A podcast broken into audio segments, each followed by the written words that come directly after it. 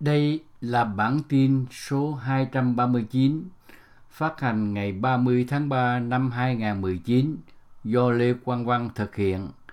Tập tin này là tiếp tục trong phần nói về Bitcoin, công nghệ blockchain.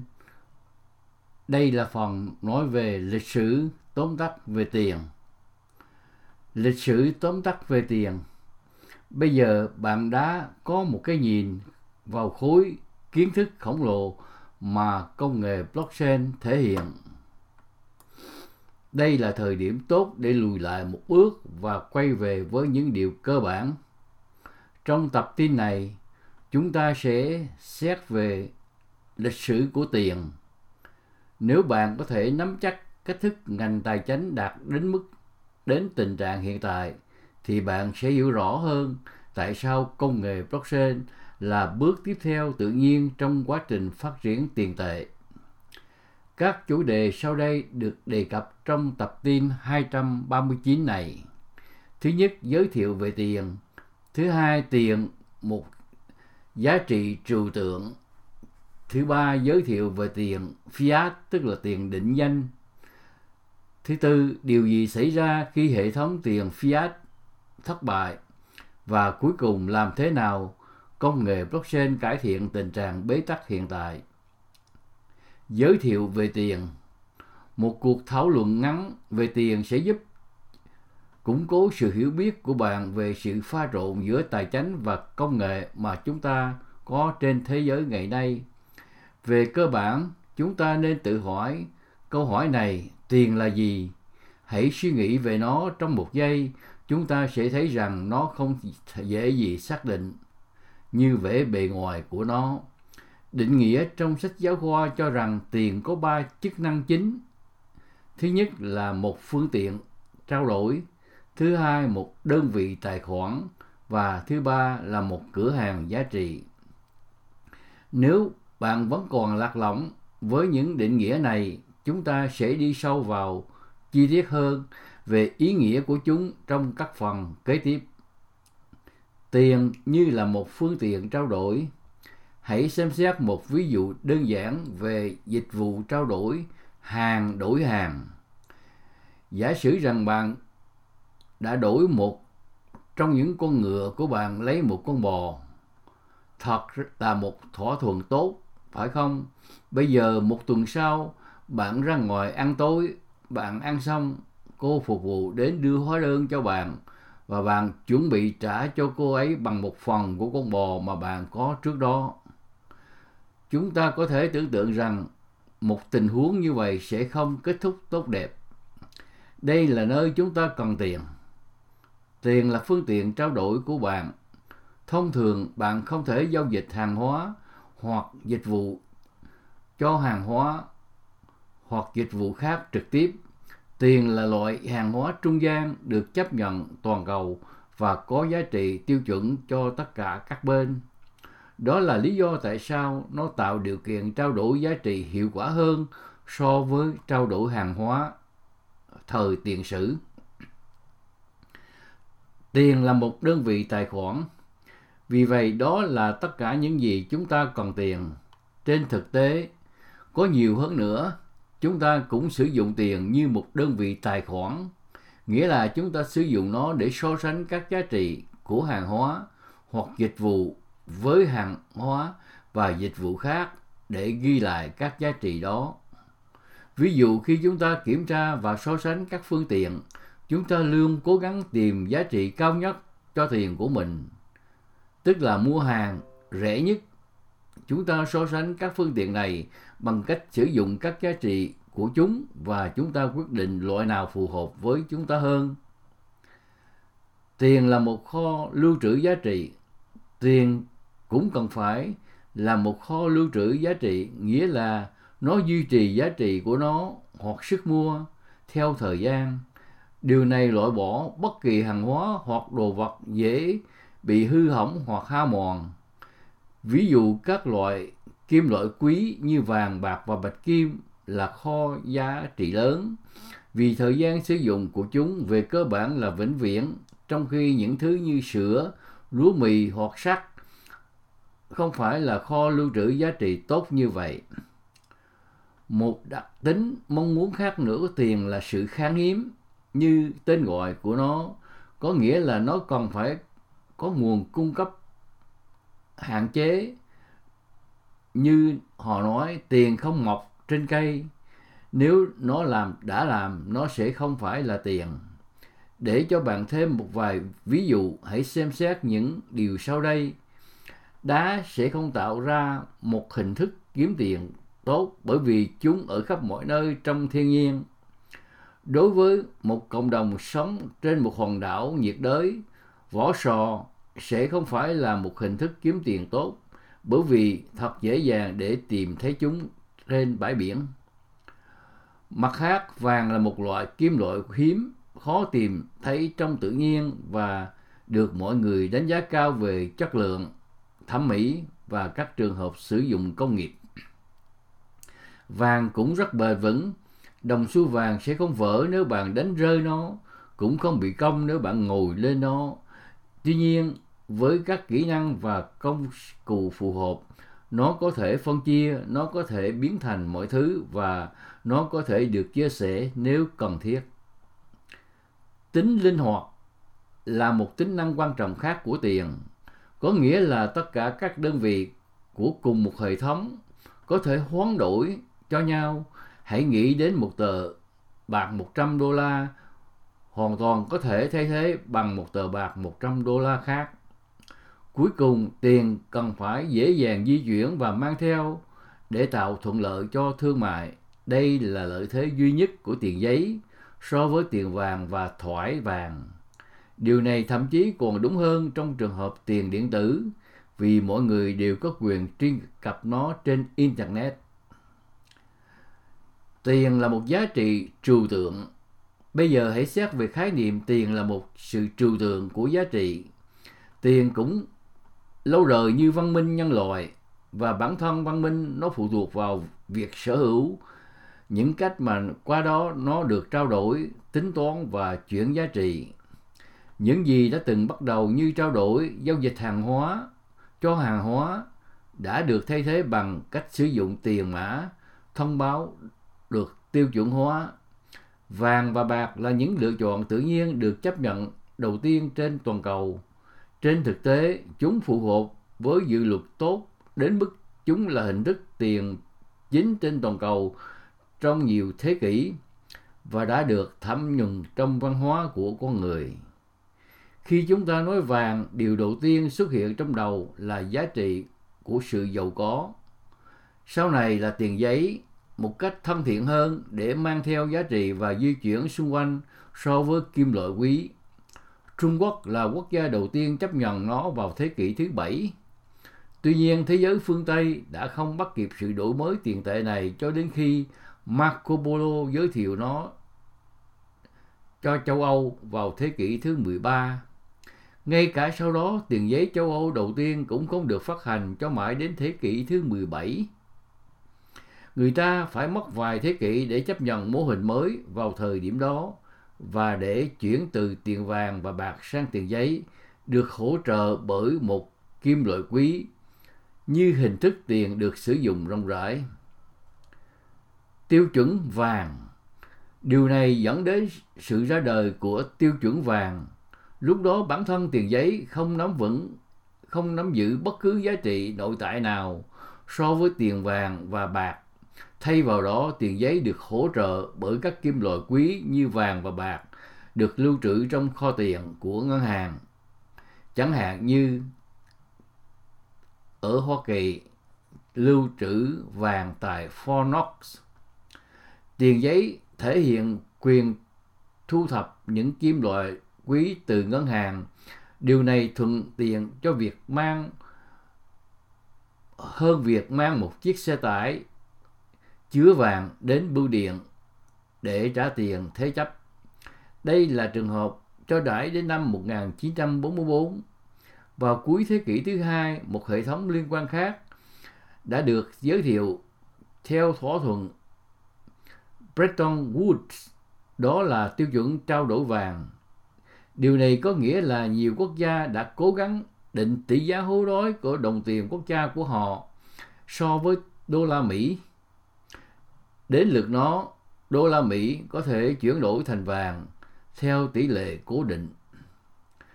Không chỉ vậy, những khả năng chuyển đổi này không còn có sẵn cho các cá nhân hoặc các công ty mà chỉ cho các ngân hàng trung ương.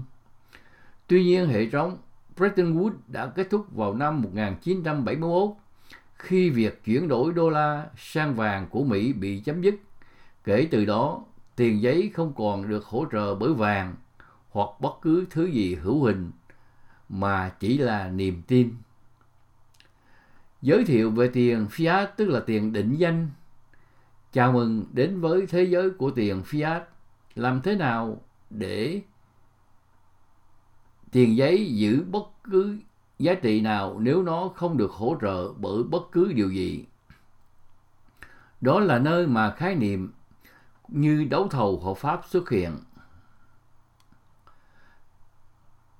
Hệ thống fiat, tiền định danh mà chúng ta vẫn sử dụng ngày nay có chính phủ đảm bảo giá trị cho một loại tiền tệ, khai báo nó là một đấu thầu hợp pháp.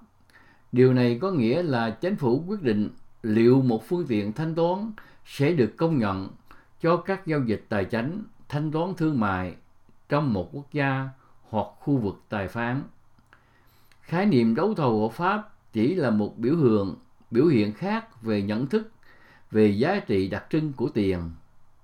Sự khác biệt chính ở đây là việc với việc hàng hóa có một nguồn tài nguyên hữu hình mà cung tiền có thể được hoàn tất. Và với tiền định danh hoặc số tiền đang lưu hành là một chủ đề tùy ý hơn nhiều đối với chính sách của các ngân hàng trung ương. Do đó, biên độ có lỗi của con người quản lý sai lầm, không tự nguyện hoặc tự nguyện là lớn hơn. Những người ủng hộ hệ thống tiền định danh cho rằng nó cho phép nhiều công cụ chính sách tiền tệ hơn để kích thích hoặc kiểm soát chu kỳ kinh tế bằng cách thay đổi, cung cấp tiền và ấn định lãi suất. Những công cụ này đã được sử dụng với mức độ thành công khác nhau trong quá khứ. Một số loại tiền fiat như đô la Mỹ và euro được quốc tế công nhận và được sử dụng cho thương mại toàn cầu bởi vì chúng được hỗ trợ bởi một số chính phủ đáng tin cậy và các nền kinh tế lớn nhất trên thế giới. Các loại tiền fiat khác đã bị lạm phát, phi mã và mất giá trị sau khi mọi người mất niềm tin vào chúng. Một ví dụ nổi tiếng là đồng đô la Zimbabwe với 100.000 tỷ tiền giấy mệnh giá mà chúng ta sẽ tìm hiểu trong phần sau.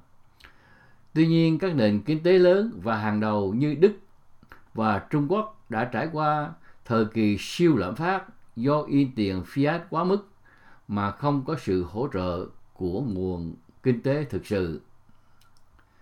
Điều gì xảy ra khi hệ thống tiền fiat thất bại?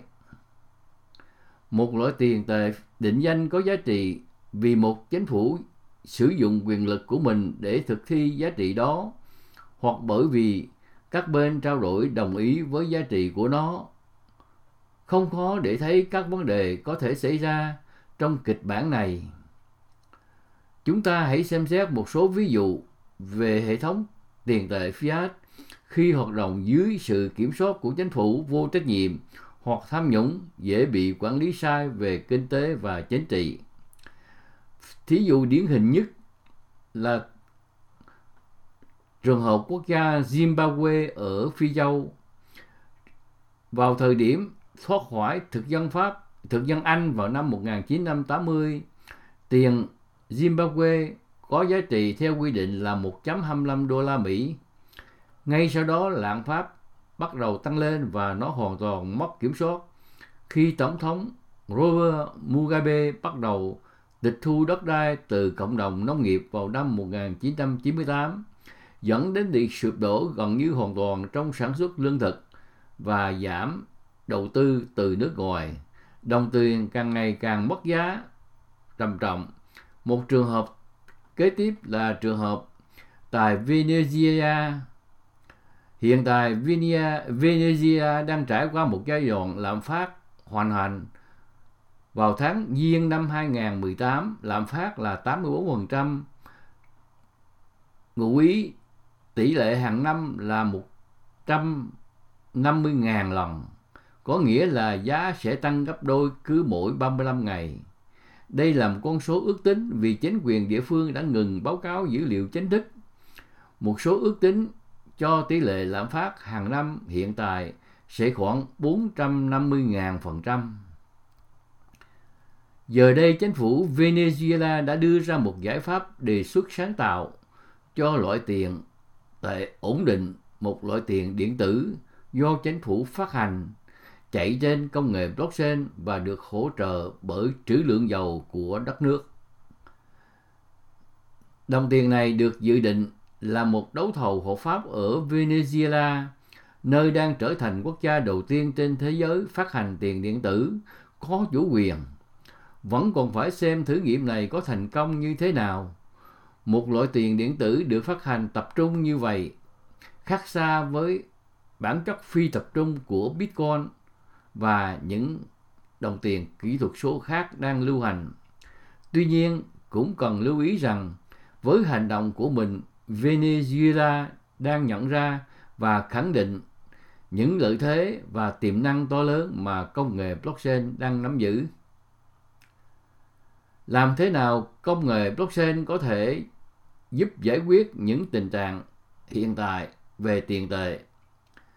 Bây giờ đã đến lúc tự hỏi blockchain có phải là bước hợp lý tiếp theo trong tiến trình tiến trình tiến hóa của tiền tệ hay không?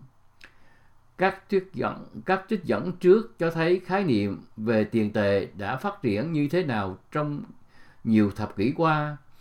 Trong tất cả các giai đoạn này, chúng ta đã có một ý tưởng về giá trị trong tâm trí, nhưng nó đã phát triển cùng với nền văn hóa văn minh và công nghệ từ một thứ mà bạn có thể chạm vào và thực sự sử dụng đến một cái gì đó bạn có thể chạm vào nhưng không thể sử dụng ngoại trừ giao dịch chỉ là một ý tưởng trừu tượng như bạn có thể thấy hình thức đã thay đổi nhưng ý tưởng về giá trị vẫn giữ nguyên và chúng đại diện cho sự truyền đạt ý tưởng về giá trị về mặt tiền bạc sự trừu tượng hóa giá trị này đưa chúng ta đến bước tiến hóa tiếp theo.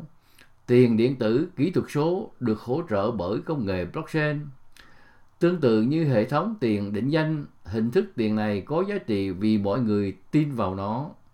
Nhưng có nhiều điều hơn là với lời hứa của chính phủ, lời hứa được thực hiện bởi mọi người đã bị phá vỡ nhiều lần trong suốt lịch sử trước đây. Ở đây, Chúng ta có khoa học, toán học và phần cứng máy tính vững chắc, đảm bảo rằng blockchain hoạt động đúng như mong muốn. Trong hệ thống mới này, chúng ta có một thuật toán kiểm soát nguồn cung tiền và đặt các giới hạn và chi phí nghiêm ngặt. Tương tự như tiêu chuẩn vàng, hệ thống này có hoàn hảo không? Không như chúng ta đã thấy gần đây với vô số các nhánh Bitcoin có một phần mềm nguồn mở kiểm soát nguồn cung tiền trong một hệ sinh thái phi tập trung lớn và phức tạp đã dẫn đến một số vấn đề quản trị phức tạp. Nếu mọi người bất đồng dẫn đến việc tạo ra một phiên bản tiền tệ mới, điều này có thể dẫn đến nhiều nhầm nhẫn. Vì vậy, mặc dầu ban đầu chúng được gọi là tiền điện tử, Bitcoin và các loại tiền anh em kỹ thuật số đã không thực sự là tiền tệ. Thay vào đó, chúng là hàng hóa hoặc tài sản kỹ thuật số. Đó là lý do tại sao tiền điện tử là một thuật ngữ phù hợp hơn với họ. Một loại tiền còn phải ổn định để thực hiện tốt chức năng của nó. Chúng ta vẫn sống trong một thế giới tiền định danh, nơi tất cả các giao dịch được quy thành tiền fiat, tiền định danh Mặc dù có nhiều cách để thanh toán bằng Bitcoin và hơn thế nữa, chúng vẫn được chuyển sang thành tiền fiat tại điểm bán và tỷ giá hối đoái của nó phải chịu biến động hàng ngày. Đó là lý do tại sao nhiều công ty thanh toán điện tử đã bắt đầu phát hành các loại tiền ổn định. Tiền tệ kỹ thuật số được gắn với tiền định danh, nhưng sử dụng công nghệ blockchain làm cơ sở hạ tầng, thanh toán cơ bản, trái ngược ngược với tiền định danh hiện tại. Đây là phần thứ hai của nhóm các công nghệ blockchain tiền điện tử và Bitcoin mà chúng tôi dành cho giới doanh nhân. Trong các tập tin kế tiếp, chúng tôi sẽ đi sâu vào từng lĩnh vực như công nghệ blockchain công cộng, blockchain riêng tư và các ứng dụng của blockchain trong các lĩnh vực. Mong các bạn đón nghe. Xin cảm ơn.